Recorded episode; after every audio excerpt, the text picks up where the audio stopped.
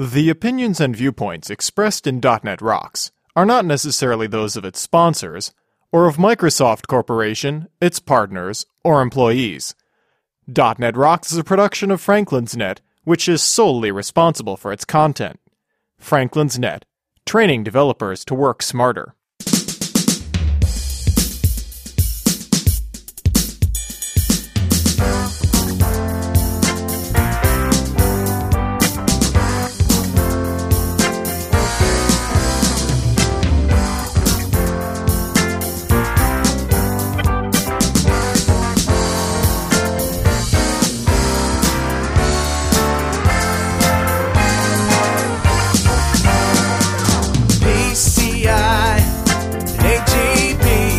Hey, Rockheads. Put your head in the cloud and listen up.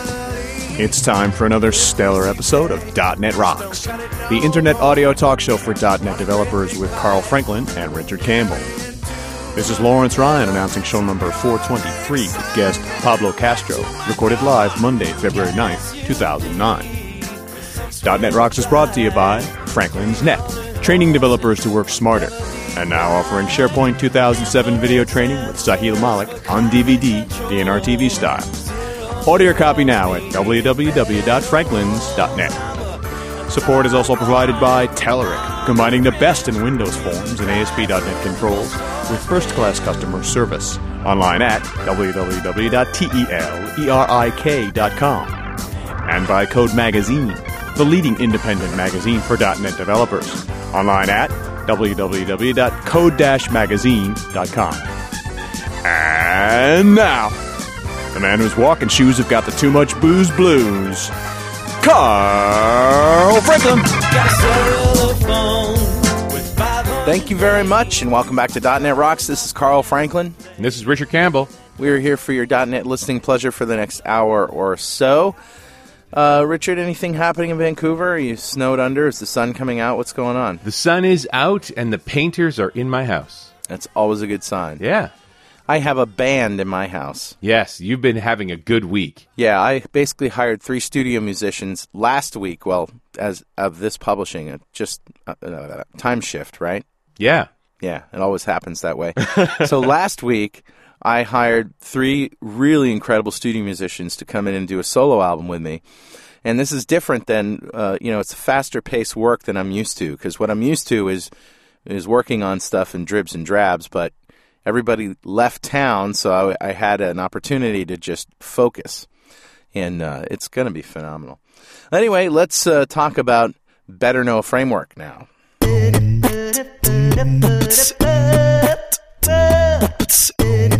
All right, man. Better Know Framework is a section I do on .NET Rocks where I shine a little light in a dark corner of the .NET framework somewhere uh, on a class or a namespace or type or something so that you can see what's going on without actually having to do anything. Just listen. You'll learn. So, today's class is system.windows.setter. And of course, system.windows is where WPF lives. Right?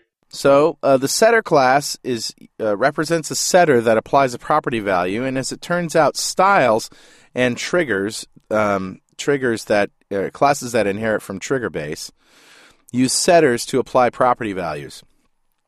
You have to specify both the property and the value properties on a setter. Now this is XAML, right? So in XAML you'd have a style, and then inside the style you uh, create a setter. Setter property equals font family, value equals Arial, for example. And, uh, you know, I don't want to read XAML to you, but there are other examples in the documentation, so go take a look at it. Setters. Awesome. Own, oh, live them, love them. Got an email. I do indeed, sir. And you know, every so often I, I worry that I, we've missed good emails uh, because sometimes we get a real flurry of great ones. And uh, so I've been taking some time and thumbing through our listener mail, and I ran across a great one from back in June of 2008 from Rob Collins. Let me read it to you. Gentlemen, great show. I agree with most of the effuse praise you get in your emails, so just replay it in your head. nice. But let me give you a compliment you don't hear every day. The audio quality is so high on .NET Rocks that I can listen to it on headphones when I ride my bicycle on the back trails of Colorado. Other wimpy podcasts are drowned out by the wind. How do Wow. you do that, Carl? Well, what we do is we boost the signal and limit it. So that means typically when you amplify a digital signal, it will peak, and peaks are bad in digital when it goes above zero. And that, that's fine for analog tape where you saturate the tape a little bit and it warms it up. But with digital, it just sounds like. So we use a limiter process to, uh, and, and it basically sounds like a traditional radio station, you know, where everything's pushed volume wise. And the Right. reason isn't because we want to be loud. The reason is because you, your headphone devices, your iPods and things, they have only so much power. And so when you start with something that's louder to begin with, it's easier to listen to. You don't have to turn it up really loud in order to hear it. So that's that's the difference. That's what we do. Very clever. We always We're- did that from day one, and that is the exact reason why. Awesome. And it's you know one of many things we do to make the show sound as good as possible because that's what we love. Uh, let me keep going. I recently listened to a number of your shows and I picked up on a connection between two of them that may not have been immediately obvious. The first was show 335, Jonathan Zuck on the politics of OOXML. And that was the show where John was talking about how there was this huge battle around the, the open office specification. Yeah, right. This was fascinating stuff. Jonathan had an excellent deconstruction of how IBM and Sun are trying to game not only the political system, but also the open source community. Granted, Microsoft's history of corporate governance is not exactly sterling, but it's ironic that IBM, who was considered the evil software empire when Bill Gates was still in short pants, is now the flag bearer for the open source community.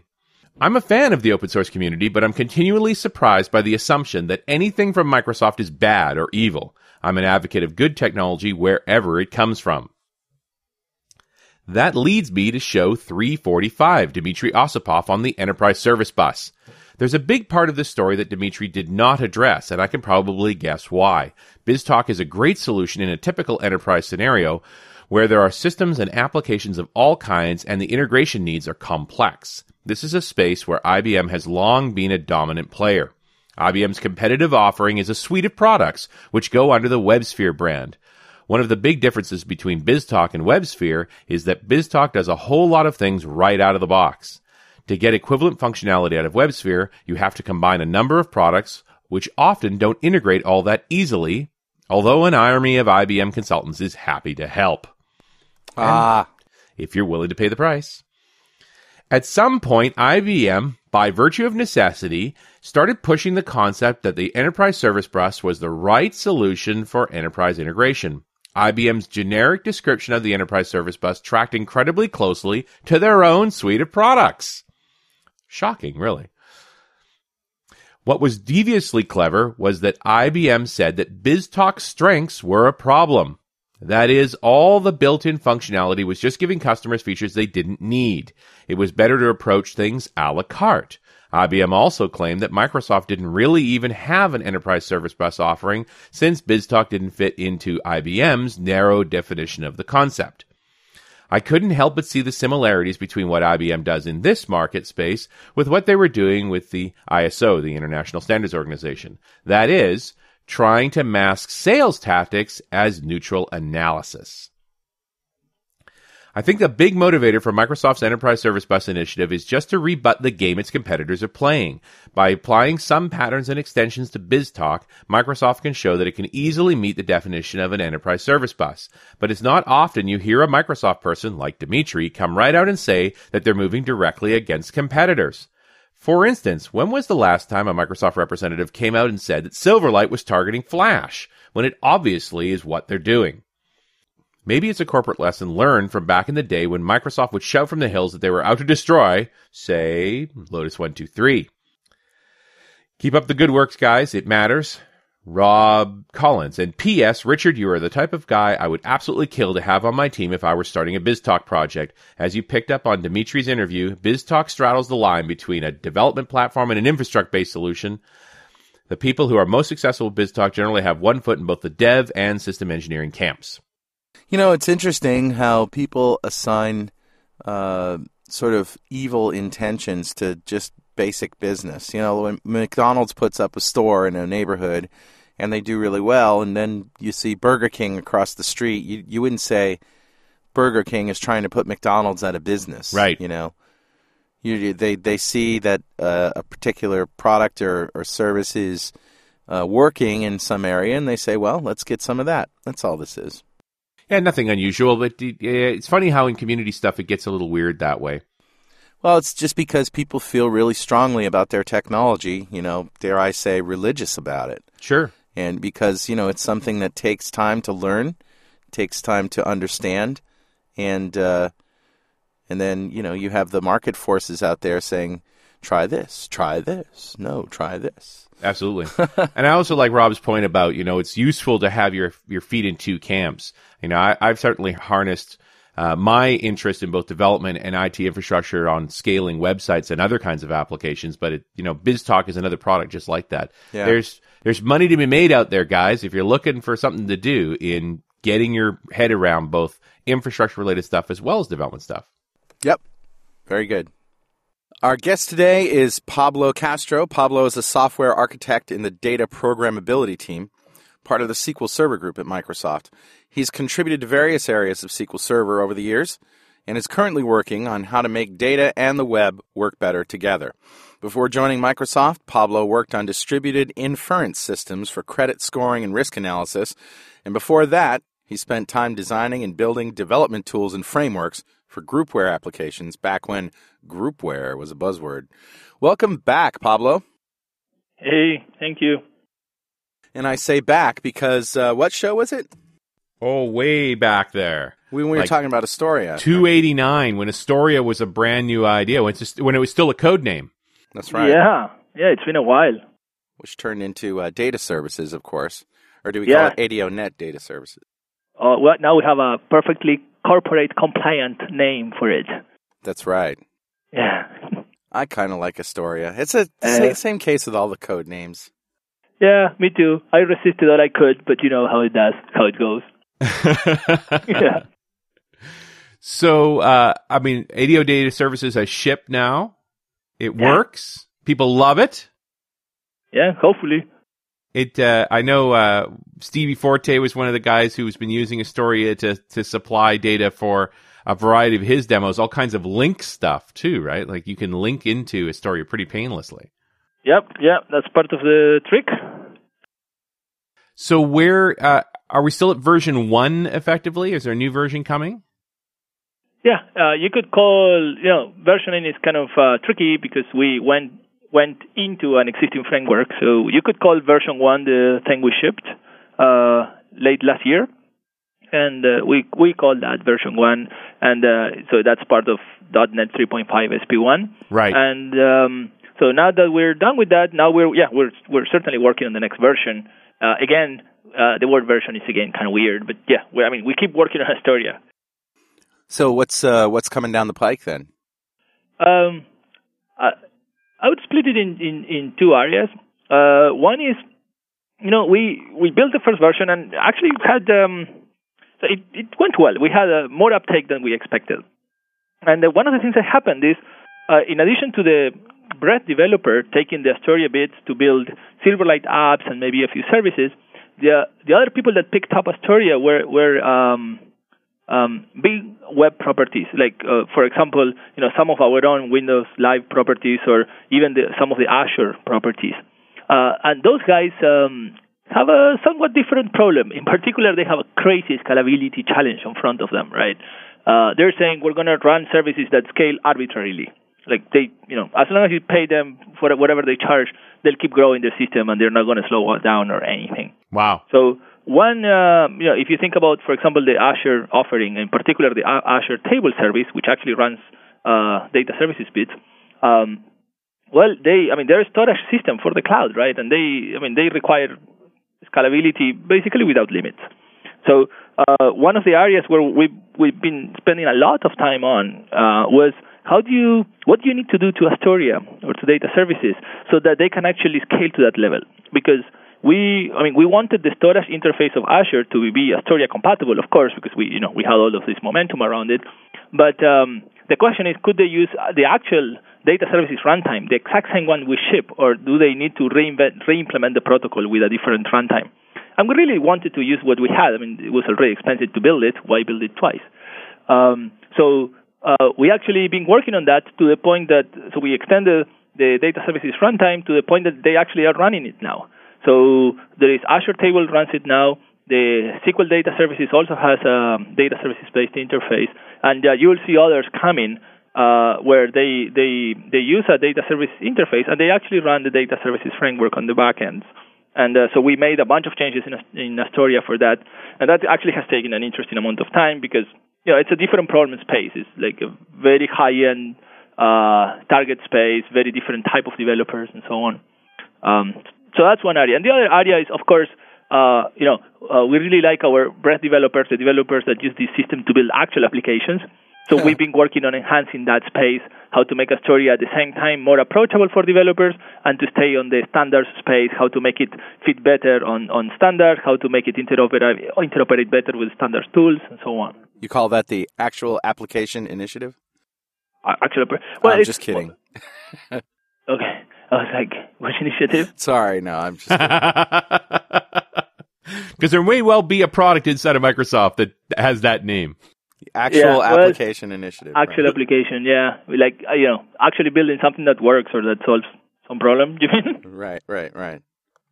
So, um, what has your been? What has been your experience with Azure so far? It's been yeah, it's been uh, a very to me at least it's been a very interesting uh, experience end to end because I, I sort of got to watch it halfway from inside, halfway from outside. You know, I don't sit on the Azure team, but uh, we deliver bits to them through through data services. Uh-huh. So it's been very interesting to see how so how the offering evolved, how the thinking evolved from the from the first days to where we landed at uh, the public announcement in you know last PDC and how it is evolving right now. Uh, I, I personally love it. Like uh, I, uh, it, it changes it changes the equation significantly on how you develop, deploy, and, and run sort of uh, applications from the whole spectrum, from very small to very large, uh, and uh, sort of it changes the the way you think about resources and infrastructure like completely. And um, you know we're not alone here. There's a bunch of people in other companies doing the same thing. I, I love the overall idea. I think it's very very appealing from the perspective of uh, I'm not sure people understand how much time it is, is spent on on operations, especially on the part of operations that people doing it are not skilled on. You know, you're a good developer. I see myself, right? Like I can sort of manage to write an application. I have the hardest time deploying those things and managing them, especially when you have to make them scale and so on. Yeah. And they're in some ISP, you don't have visibility through the thing. Right. Uh, it's very tricky. And um, so I think there is an opportunity there that is unique. And um, you know, uh, I really like our offering in the in the sense that it's um, you know it's an integrated end-to-end story. You do your stuff in Visual Studio just like any other day, and uh, but then uh, you only need to think about the target environment, but it's same tools, same runtime, same environment, and when you're ready, you deploy and you're deploying to the cloud. right. So yeah, I'm liking it. Your experience of of using it has how has that been? I mean, uh, have you used it? Let me ask you this: Have you used it outside of the Microsoft network? Because I know, you know, when you're when you're on the network internally, you have access to different resources and things. Yeah. Have you used it from your from your home? Yeah, that, that's a great question. Yeah, I, I actually try try hard to do those things. Yeah, I, I've tried it, and uh, in general, you know, you can get just too comfortable in these offices and then forget that there is a, an actual world out there you're writing software for. Yeah. So whenever we do these things, I, I, I try to make time and, and try the actual experience. And yeah, I went through the whole thing. I signed up. I had to wait for my token. You know, you go sign up for Azure, and uh, you have to wait for a while. Eventually, they give you an email and say, hey, here your here's your token. You can go create applications.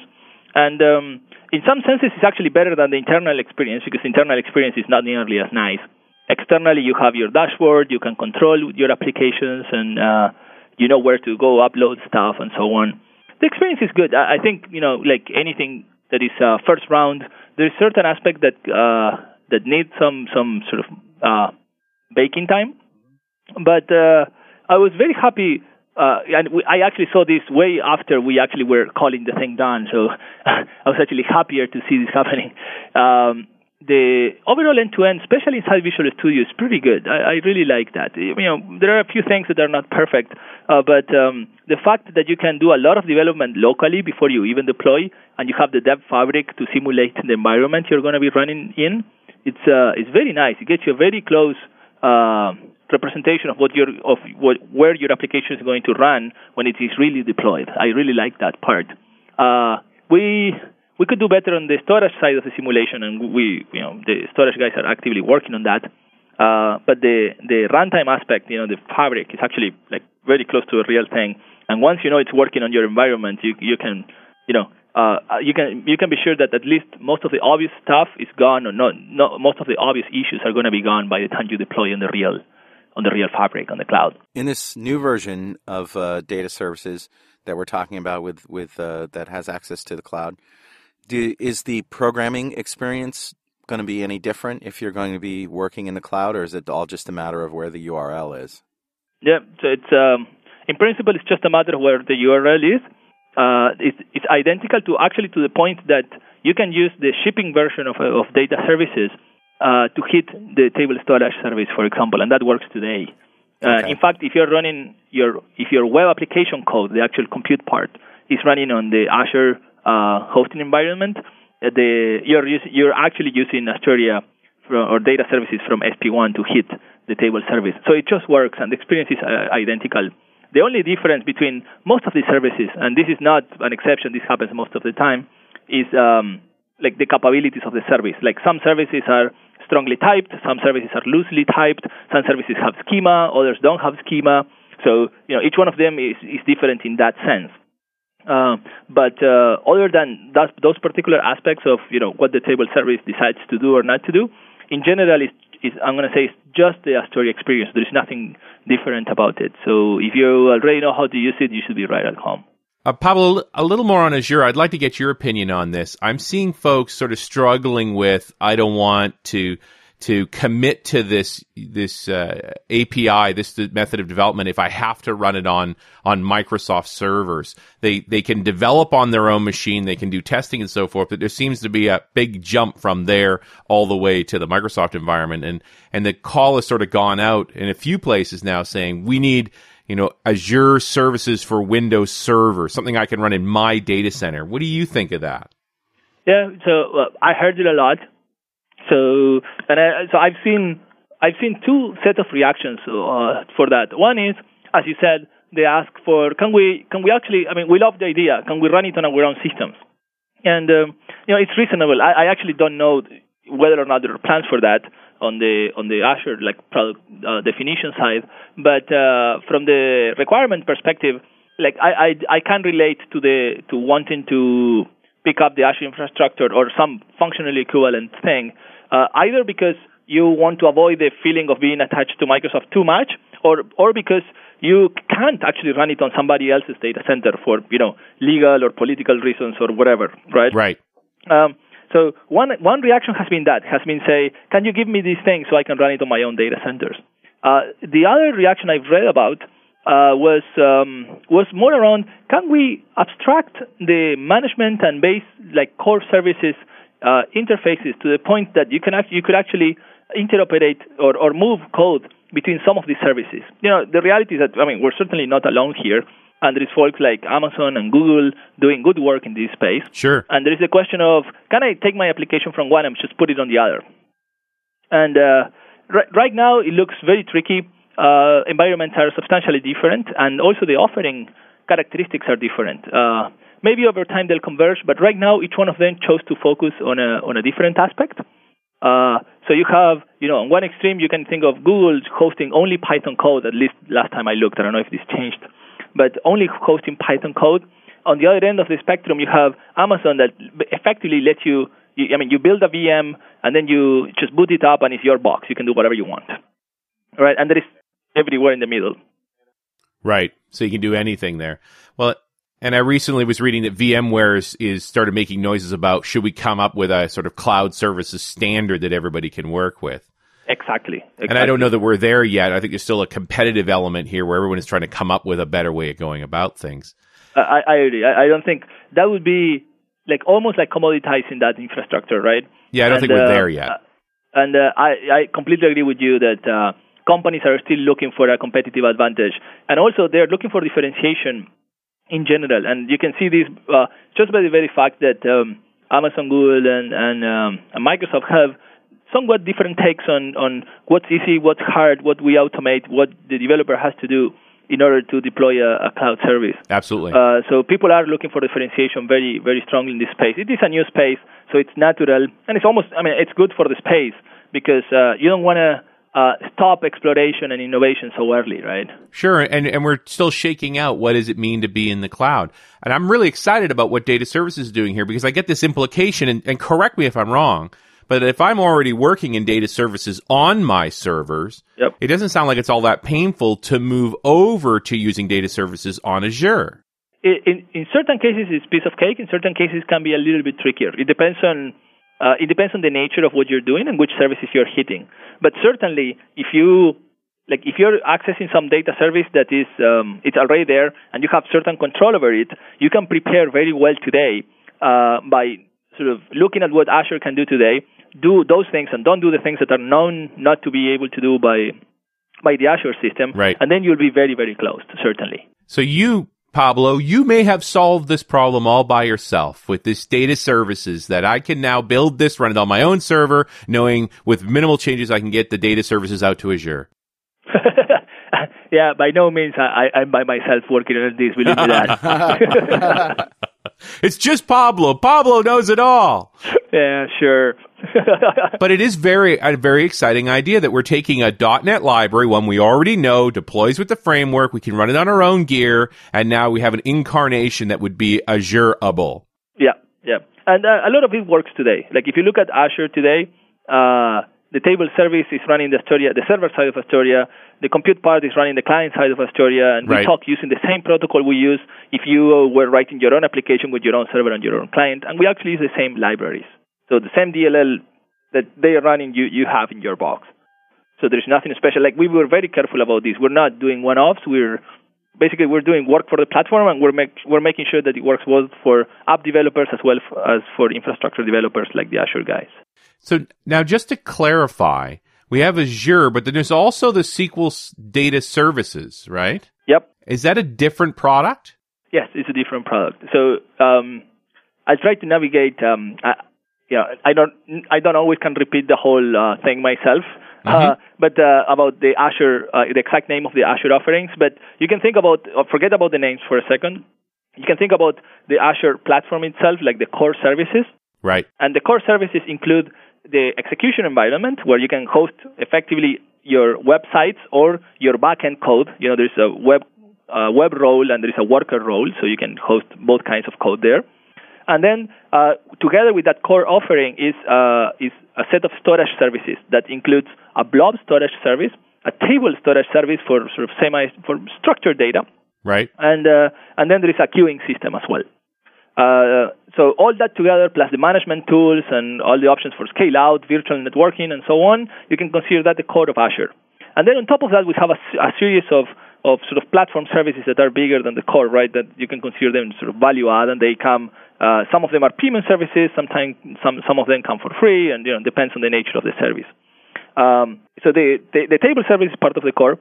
The, on top of that, as one of the Azure services, we have these uh, SQL Server Data Services. Or I guess the official name now is SQL Data Services, which is um, you know it's another storage system. And uh, to think about them, there's different products, and you can think about them as the the table storage service is mostly uh, a low level store on the on the cloud, right? That that accompanies the core offering, and uh, they they have a, a simple system where you can uh, have entities. Entities are basically dictionaries with a key, and they have a very nice scale out mechanism through partitioning.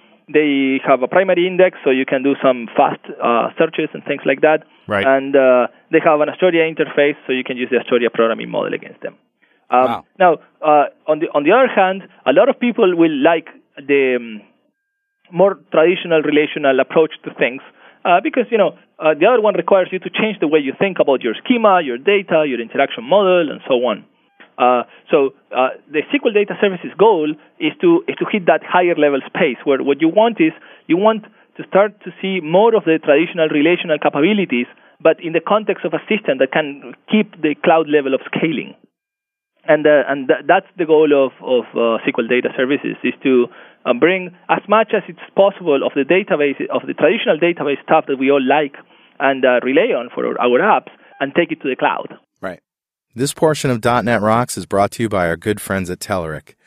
You probably know that about 50% of the code in most enterprise applications is dedicated to data access, and about 90% of the bugs and performance bottlenecks come from this code too. That's why developers rely on object relational mapping tools, or ORM for short, like the Telerik Open Access ORM. It can help you build a persistent data layer in no time and squeeze out every bit of performance possible. Do you prefer to start from your database tables or from your classes? No problem. Telerik Open Access supports both forward and reverse mapping for six databases. Of course, you can enjoy LINQ support, full Visual Studio integration, and advanced caching. With very little help from you, Telerik Open Access can quickly generate code as good as yours, minus the bugs. Tempted? Curious? Check it out today and download the free Open Access Express Edition at www.telerik.com. When I look at stuff like data mining in the cloud, you need good, clean relational data to really make that stuff work. You need to have uh, atomic data properly organized, no objects, please, and you need to have a good relational model over top of it so that you can do that kind of analytics. Yeah, yeah, certainly. Yeah, I, I agree. Even in OLTP, you know, there is um, it is a well, very well understood space when you talk about relational systems and how to build apps on top. And um, maybe this is an old person's thing to do, but you know, I'm sure there is modern things that are very good and all. But sometimes what you need is good predictability on your investment. Right. And uh, the relational space is very well understood and how to build applications on top of those is very well understood. So there is very uh, there is a lot of value there right? It's like you avoid relearning, you avoid the risks of investing in a, in a new thing, yet you still get the benefits of running in the cloud, the scale up of the cloud, and the and the ability to manage costs on a sort of as you go basis that uh, that the cloud gives you. Well, and I'm definitely thinking in terms of often we have apps where we're collecting vast amounts of data that may well be mineable. And you know, the nature of data mining is you're looking for literally that needle in the haystack of data, that unusual connection. Yep. But as the data set starts to get big and more and more data, we turn down that level of logging and we're just not able to manage that load of Yeah. data. So the idea that I would farm that data out to the cloud and let it handle it and then do the mining, that's pretty compelling to me from a business perspective. Yeah, absolutely, absolutely.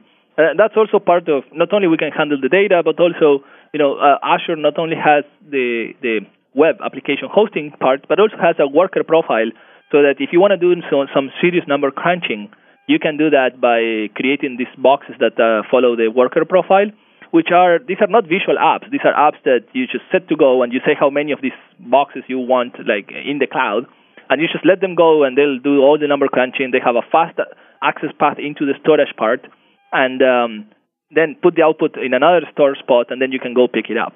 So there is a there is a very interesting pattern sort of growing there. Like I'm not sure how exploited it is right now, but there is a you know there is a pattern and an opportunity there that uh, I think is very interesting. And before it used to mean a lot of money because you would have to go provision all that infrastructure. Right. Whereas now you can go in, set it up, let it go, run for whatever time you need it to run, and once you're done, you release the instances and you don't pay for them anymore.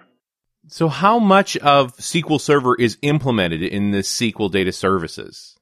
So right now, the way it is organized, the the the backend nodes of or like the computers that are at the very bottom of the stack in in in SDS are actual SQL servers. They're well, a special build of SQL Server, Right. But they are largely based on SQL Server technology. Now, of that, then we, we have front ends, and the front ends impl- uh, expose a subset of the functionality. So we expose things like um, you know filters. We we expose sorting. Uh, we expose. Uh, we recently, well, recently, a few months ago, we introduced join capability, so you can do arbitrary joins on on uh, against uh, you know across entities. Um, we also we index all of your properties in uh, we keep a primary index with all of the properties so uh, whenever we can you know queries will be handled handled smartly by our query optimizer so you get the benefit of that so there is a quite a few quite a few capabilities there course there is opportunity for more and you can expect expect sort of as we make progress, more of the capabilities of SQL Server starting to show up uh, uh, on the service side of things. But it's not like I can pick up my SQL Server database file and fire it to the SQL Services labs and it's going to work. we would love that, wouldn't wouldn't we? Oh, I'd uh, love that, man. Let me know yeah. when you got it. yeah, yeah, yeah. So, um, let, let, me give you a thought on that. And you know, uh, uh I love it. I would love it too. Um, so there is there are two problems there. One is um, we need some time to get there because we're you know there is a learning experience here about how to maintain a system where we can uh, guarantee scalability, guarantee performance, and uh, you know uh, in a very sort of high scale environment and so on. And um, so part of it does include how do we take existing apps and move them to the web. But the question is, how do we do this in a way that preserve, like gives you the value of the cloud? Like, why is it better than just running it on your uh, on your local SQL server, on the SQL server that maybe you have where you collocate your you know your your web servers and so on? Right. Or I love the cloud on your desktop. That was a great one. From the, yeah. from the PDC, they so, said that at the demo. Um, so there is, I think there are two key aspects here. One is the manage- manageability thing. It's like you don't want to think about managing your servers and have them tuned and all that. The, the thing just goes well, right?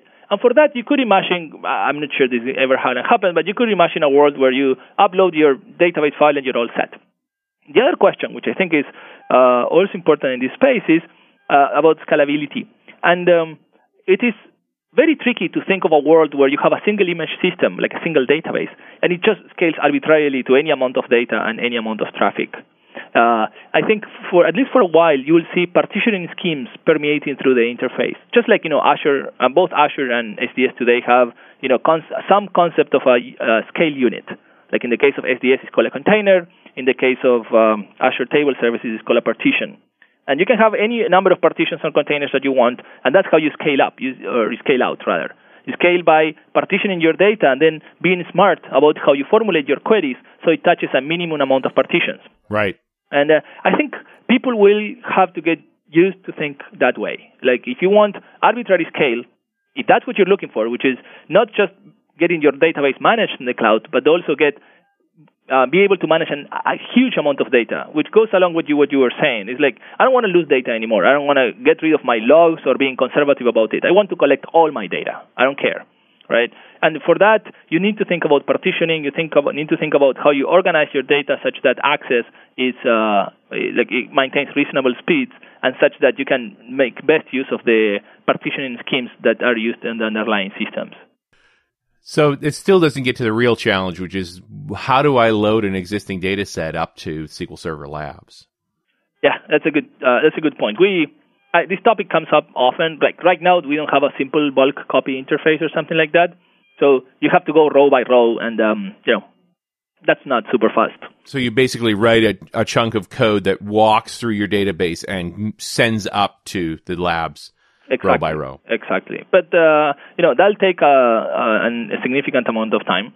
And uh, there are certain things you can do to reduce that, but in principle, the interface is not working for you in that case because even if you can get into a place where you have a low latency link and things like that, you're still doing a full operation per row, which is uh, a very unhappy place to be. Um, so, but this comes up, comes up often, and it's, some, it's something we we know about.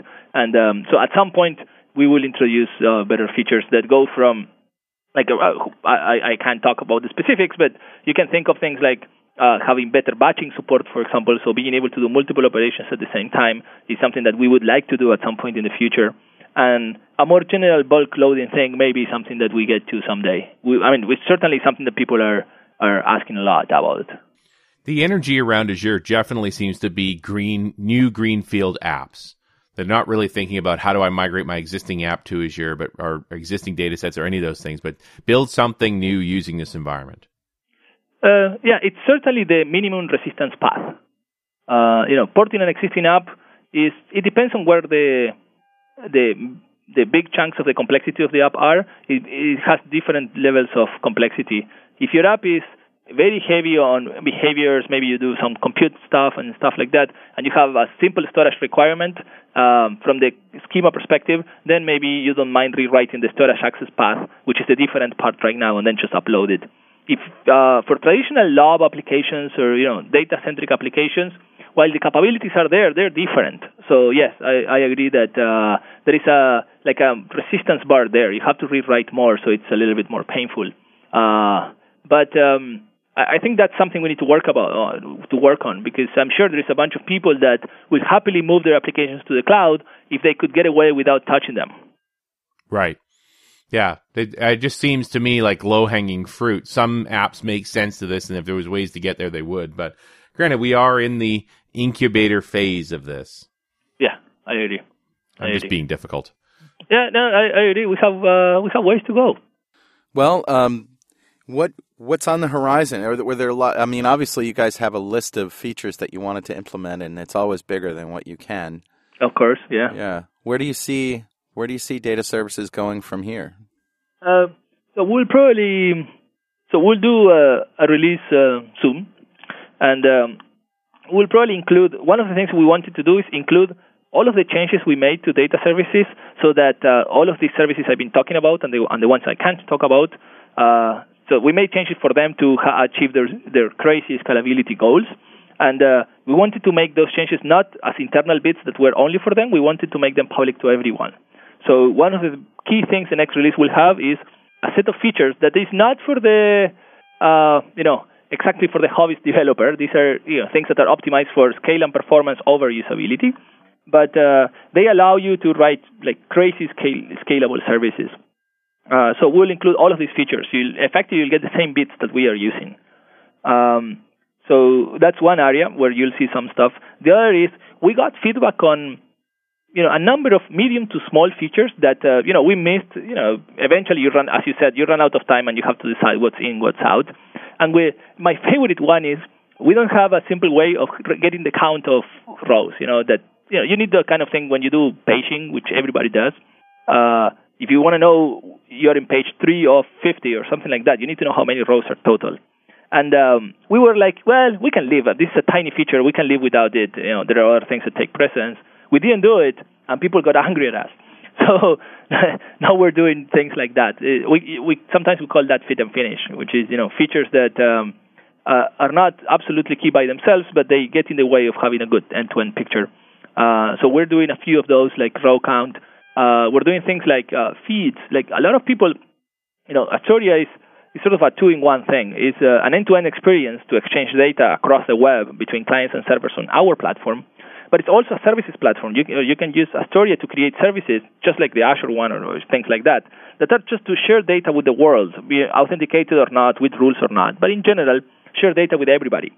And in that case, uh, it's interesting to have the the Astoria uh, interface be used by other programs that basically take the data and parse the responses and use it for something.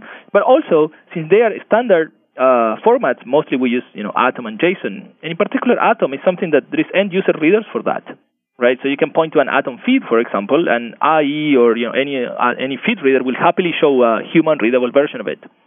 Uh, so we didn't uh, put that much emphasis on that on, on the initial version, and we got a lot of feedback that people would like to build systems that are simultaneously good, uh, produce good output for computers to go and, and, and process, but also for humans to go point at it and, and be able to read it and to share and so on.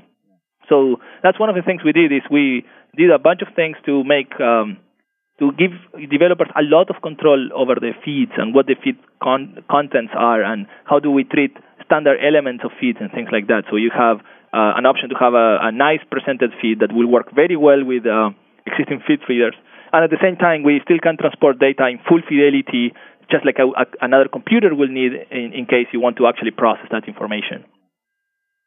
Um, so and you know we're doing a, a number of other uh, of other features, you know, the, which we're slowly also blogging. We're behind. We said we will blog every design note that we have, and um, you know, these ideas always, all all of these ideas sound great when you plan them, and then it turns out that you never have time to go sort of meet your commitments. Uh, so now we're trying to get back up to speed. But we blog in in the Astoria team blog. We actually post the design notes as we go. So we write about the topics we're looking at and uh, what we think the right design is, and people can come in and sort of chime in with their opinions on whether we're on track or not. Yeah, speaking of your the Astoria blog, yeah, the the latest blog post when we were recording this was about a, a fairly nasty bug that survived all the way to production. Yeah, isn't that great? Ah, is that you love that? After all this time and all, that'd be two years of work, and you Yeah. missed one. You want to talk about it a bit? A bit? Yeah, sure. We, you know, uh, like this one in particular, I, I hate because it's so visible. But um, so I, let me talk about this bug in particular. This bug was about. So you're talking about the the workaround for null, null ref on timeouts, right? Which the last Yeah, thing we we talked about in the blog. That's the one. Yeah. So uh, the bug itself is actually pretty sad. I would say almost embarrassing. And uh, the what happens is like during certain error conditions, which are actually very common, the Astoria client does not properly catch and rewrite the the exception that happened, and instead we try to go access something that is not there. So you get a null ref. And um, this doesn't seem to be a big deal because uh, it's like an internal thing, except that one of the conditions where this happens is timeout, which actually happens a lot on the web. Yeah, it really does. Yeah. So if you if you use the Astoria client and hit an Astoria server and your query times out, instead of throwing a say a network exception or a, you know, a web request exception or maybe a data service exception, instead we throw a um, null reference exception, which is uh, you know pretty sad. Yeah, that's Uh, that's bad. Yeah, yeah, it's pretty bad. So uh, the problem is not only that the bug is there, the bug doesn't prevent any positive case from working or anything. So there's no correctness problems, which which is what we care about the most. Is make sure that we never sort of corrupt data or or, or you know uh, skip a contract or anything like that. But uh, it makes usability pretty bad because you're unlikely to catch. No, why would you catch null ref exception, right? Um, so we put the post up there in in the sort of trying to be transparent, even though we were embarrassed about it, and to make sure that people understood not only what happened, but also how to code around it today, such that whenever we fix this, it, your code will continue to work tomorrow. Right. Well, and, and I mean, the fix is not horrible. It's just going off and catching null reference exceptions. You shouldn't have to, but Yeah, absolutely, absolutely. Yeah, this is you know these things happen. We, you know, there is always one of these, uh, you know, that um, you always say, you know, I really hope everything is, is well done, especially you know when you're almost done with the product and eventually you go like, okay, yeah, go, just ship it, the thing's done, and you're always nervous that something like this is going to happen, and uh, you know, from time to time it does happen, and here you go, this is one of them. Um, I knew there was a reason we were nervous. yeah. yeah, but you know, uh, hopefully, yeah, you learned the lesson. Hopefully, it's not going to happen again. Uh, we'll see. Pablo, uh, what's new in offline services? Um, good question. Um, so offline is an is an interesting experiment. We'll, we'll see how how this pans out. What we what we're trying to do is to say, look, we have a we have a main product development train, right, where we do things in Astoria that we will ship right away, and we have partners for and customers for, and so on. And uh, what you'll see in the next version of Astoria is a reflection of that, and it's pretty much how we run all of the developer tools here at Microsoft, right? We gather some feedback, we learn what we uh, what was missing, we combine that with things we want to go for the future, like future direction, and then we ship that. What we want to do is, in parallel to that, we would like to be able to explore certain spaces that we think are very interesting, but we can't deliver in a product right away. Offline is an example of that. Um, I think there is a, a very interesting opportunity in the space of services uh, that expose data and applications that are increasingly taking more dependency on that. But at the same time, these applications may not have guaranteed access to the service all the time. And uh, this is sometimes it's because the application may not have network access at all. Sometimes it's because you do have network access, but you're not in your corporate network, so you you don't want to go VPN in and all that stuff. Right. And uh, yet sometimes you have just fine access to a thing, but it's a lot of data, and you don't want to wait for the data to move back and forth every time if it doesn't change change too often. You just want a local cache, and then you're set. So in all of these cases, the common the common theme is you'd like to take a snapshot of the data, bring it locally, be able to work with it locally, and if you make changes, push the changes back up to the ser- to the Right. server. And um, so this when when you explain it like this, this sounds like a very well understood space. This is just database replication, right? Right. Well, except that this, I mean, uh, we do things that have to do with the web and data at the same time. And if you're sitting across the web from one another and you have the typical relationship between agents on the web where people don't actually never know each other, this is a random client talking to a random server, um, and they need to be very low, they, they need to have very low coupling between them. This is not quite the database replication problem. This is a different thing. This is how do I think against a service, right? A service that has the characteristics of a web service. And um, so this is what we want to explore with Astoria offline. is we want to ask the question of is it possible to design a service interface that is appropriate for not only for online access but also for synchronization purposes? And uh, can we make it scale? Can we make it a contract that uh, works appropriately in a web environment and integrates well with the web? Um, can we keep it RESTful, or should we go into a more sort of uh, operations-centric approach for it? There is a lot of questions there, and then there is of course the Uber question, which is what applications would you go build with that? Right. So this is the goal of a Astoria Offline. It's it's uh, you know we we are not supposed to invent a lot of different kinds of releases, uh, so we go by the usual names. But I call this like an exploration exercise. Uh, in that it's not the official train of bits or anything like that. At least not not right now. But uh, it's something that we've been working on. We've been exploring, and uh, we're looking for feedback. We want to hear sort of if this is something people are interested in. What are the capabilities they would expect from the from a system like this? What are they? What are the flexible points they're willing to be more flexible, more sort of tolerant about differences on, and uh, and things like that. Well, and there's there's obviously stages of development in these sorts of things. If I could just have a local cache, even if it's read only, Mm-hmm. of a chunk of data that I can pull through Astoria, well, that's pretty. I, there's some apps I can build with that. Yep. Yep.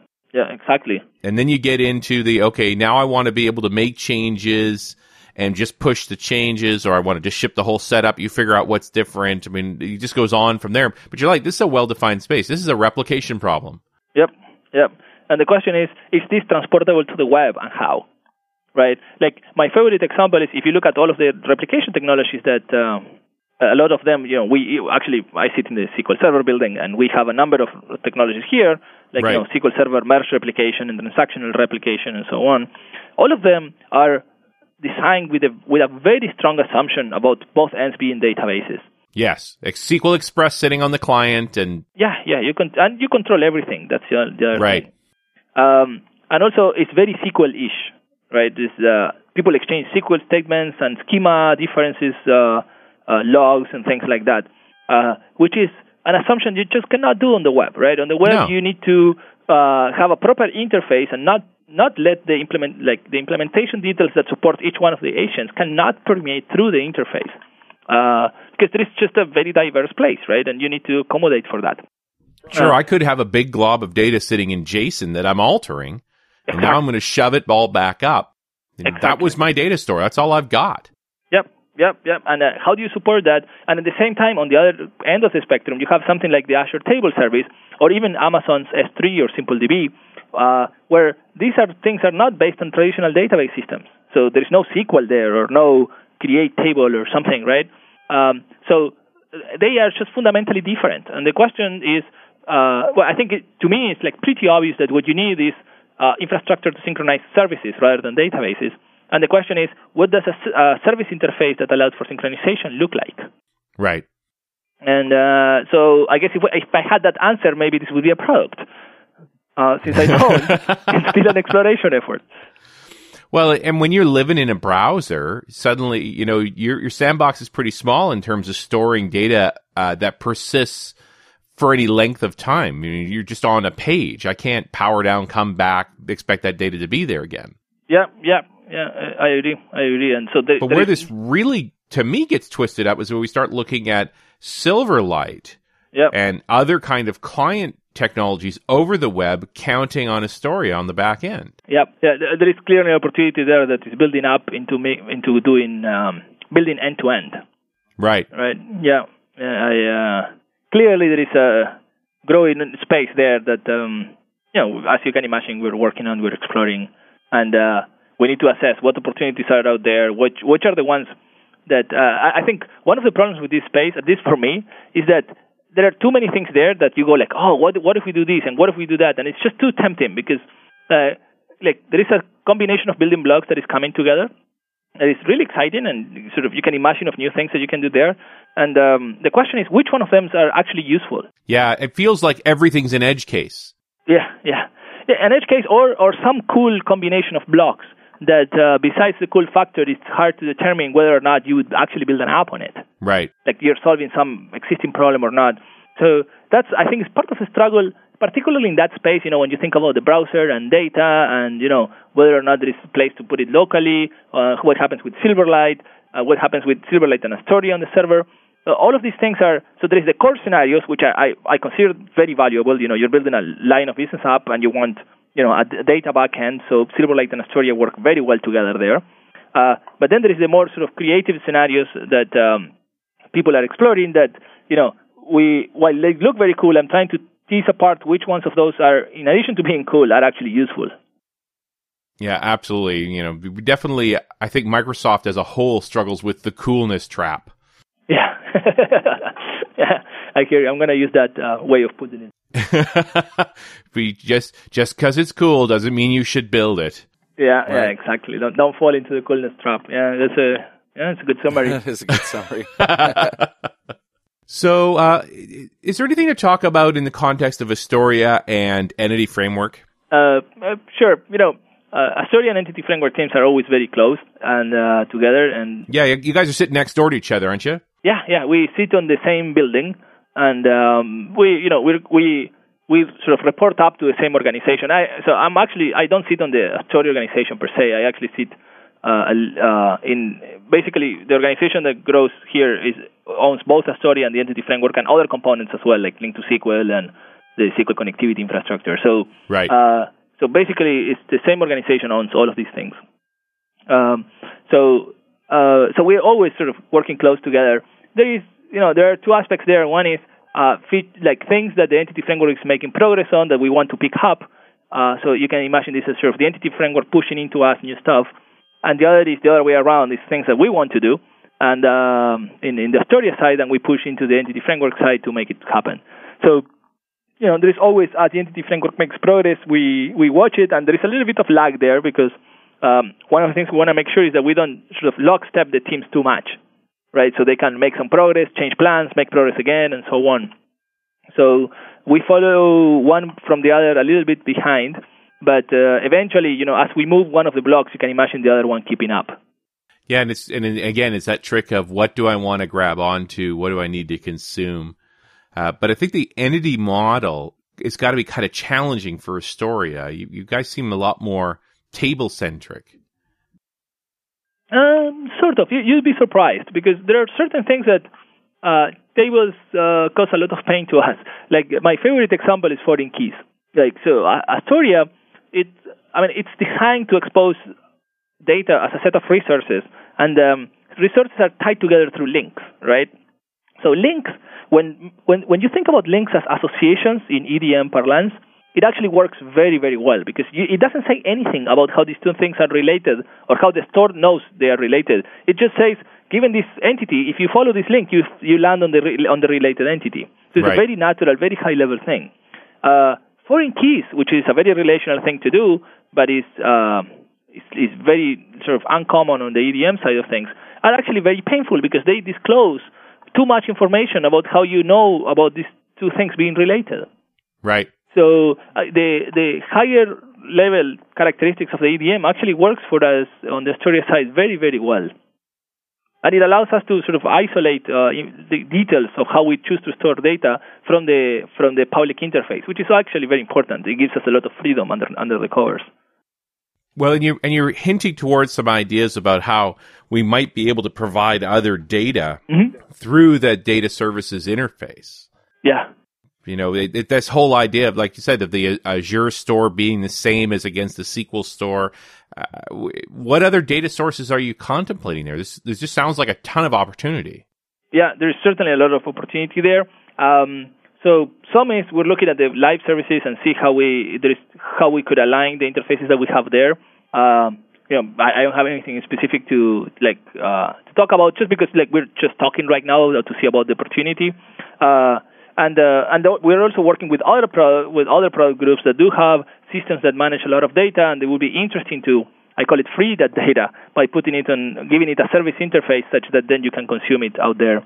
Uh, like a lot of them, I can't discuss the specifics, but you can like uh, you can expect some interesting news about um, systems that carry a lot of data, and that we by putting a, an, a, Astoria interface on top, we make it much easier to share data on those systems. Well, and there, that's one of those holy grail things of how do I manage large quantities of data well? Yeah, exactly. And how do you put a uniform interface on it too, right? So that uh, regardless of the amount and regardless of the backend, you have a uniform interface to access all of them. So, and then you can go invest in a good set of tools and infrastructure to go mine and explo- exploit the data. And you know that as data moves places, or you, as you have more places to create and expose data, you know that your investment in tools and clients and analysis tools actually will go well because they they're going to work regardless of what is the actual data source. Yeah, that's what I want. I, I, I don't want to care what the source is. I want to be able to seamlessly switch between all of those things. Yeah, exactly, exactly.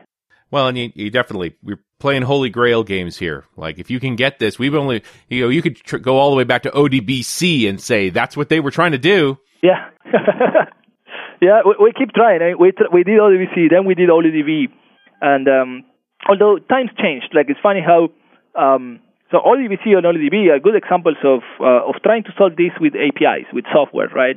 And um, you know the equation has changed since then, and now uh, the perspective is uh, more on the on the service side. The question is not so much where you can write a client piece of software that you, that does the the uh, sort of the abstraction trick, but it's more like can you come up with a service interface, which is a piece of paper, it's just a spec. Can you come up with a services interface that is good enough for uh, all these cases, right? And you have to define some domain or some some set of domains that you want to cover, and then yeah, maybe you share the bits, maybe you don't. But the idea is that once you have a good, a well-defined interface, you build clients and servers to that interface, and there is a lot less dependencies. There is a lot of there is if you do it well, the low the bar is low because um, this is not about fancy, sophisticated interfaces. This is about about interfaces that just get the job done for a particular problem. Um, so perspective changed. Uh, you know, in OLE DB days, uh, as nice as OLE DB was from the perspective of integrating different data sources, coding to OLE DB was tricky at best if you if you weren't using ADO, and also it depended like you had to buy into the whole client stack for that. Yes. Whereas now we're saying, look, we're going to come up with an with an interface that if you have an HTTP client, you're good, and that's Yeah, a close very enough. broad set of clients. Well, yeah, and just and you want your data in JSON, fine. You know, that- Yeah. we don't need to care about any of that. Yeah, exactly. But this sort of begs the question about the existence of LINQ, especially when you get into the LINQ to SQL versus LINQ LINQ to entity frameworks. This was supposed to be the common querying language across Yep. the platforms. I don't care where Yep. my data comes from. Yeah, yeah, exactly, exactly. And um, although like these are like I, I think these are problems in different tiers, right? So LINQ is nice. Like the, two reasons why I love LINQ is one is it it brings us a common style of querying for data, regardless of what you're querying. It could be in-memory data, XML data, database data, you know, whatever. And um, and the second one, it brings the frameworks. So if you're in a middle tier hitting the database directly or something like that, the framework is ready to go and gives you a very nice high-level abstraction over the data that you can readily use from from your development environment. And I think that that's an equation changer for me. Like uh, uh, like I, I I really like how you know LINQ turned out and how it is helping us. It also formalized what a query means, which for Astoria, without that, it would have been very hard to build Astoria because in the end, what Astoria does is you give it a URL and it turns it into a query. Right. And uh, but we don't want to know which kind of query. It could be a database, it could be Active Directory, it could be uh, you know your own JSON blob, it could be whatever. So Yeah, how, I don't wanna know. How I do you want represent a query? Yeah, exactly. How do you represent a query without knowing what you're querying? Well, LINQ is precisely the answer we were looking for. So we actually leverage LINQ for our own implementation of Astoria and the way Astoria talks to the data source. So, uh, and do you have a position or opinion about the situation between LINQ to SQL and LINQ to entity framework? Yeah, I don't know if I have a position. Uh, you know, uh, we, I mean, what's out there, it's out there. There is not, there is not much to to be adjusted. Um, hopefully, we, you know, we learn the lesson about communication and. Uh, and people are, you know, although it, sometimes it's painful for some people, people now know clearly what our roadmap is, what are the opportunities on each one of the stacks, and which one you should use depending on, on your target environment, your target scenarios, and the nature of the application you're trying to build. So, yeah, and hopefully the the two threads will come together. Yeah, yeah, absolutely. I mean, we are, uh, you know, we we talk with customers a lot about this. You know, some give feedback, some are, you know, kind of pissed at us. You know, it it is what it is. We're we're trying to help them as much as we can, and uh, the uh, the what we would like to see is how what what is the critical mass of features that they they need in order to build apps, and then we'll fold them into the right framework. Yeah, uh, absolutely. Well, and I I hate to to say, you know, no data access technique left behind. Yeah, we- we gotta, we gotta, you know, if somebody goes to trouble of using something, we gotta give them a bridge to where we want them to go. Yeah, absolutely. And uh, so I think there is a, an immediate uh, sort of issue around which one you pick, and you know there is a little bit of confusion there that we're trying to work through. Uh, but there is also the I think what I think is a higher order bit, which is uh, we we're being much much more transparent about what we're building, how we're building it, and how do we think the next steps of it. So, uh, like for example, just like we have an Astoria design blog where we post all of our design uh, questions and answers, we also have an entity framework design blog where we post all of the notes for the design discussions around the entity framework, and we take extensive feedback there. Right. So people can go follow what we're thinking around the entity framework and also give us feedback about what things work and what things don't. Absolutely. That brings us to the end of the show. Pablo, thanks very much. And thanks, Richard, for uh, being so engaged while I sit back and, and have the uh, enjoyment of listening to you two talk about this. We went tearing down the data path. That's my uh, my ballywick. It's awesome. Thank you. Thanks, Pablo. Hey, thanks very much for your time. All right. We'll see you next time. Bye.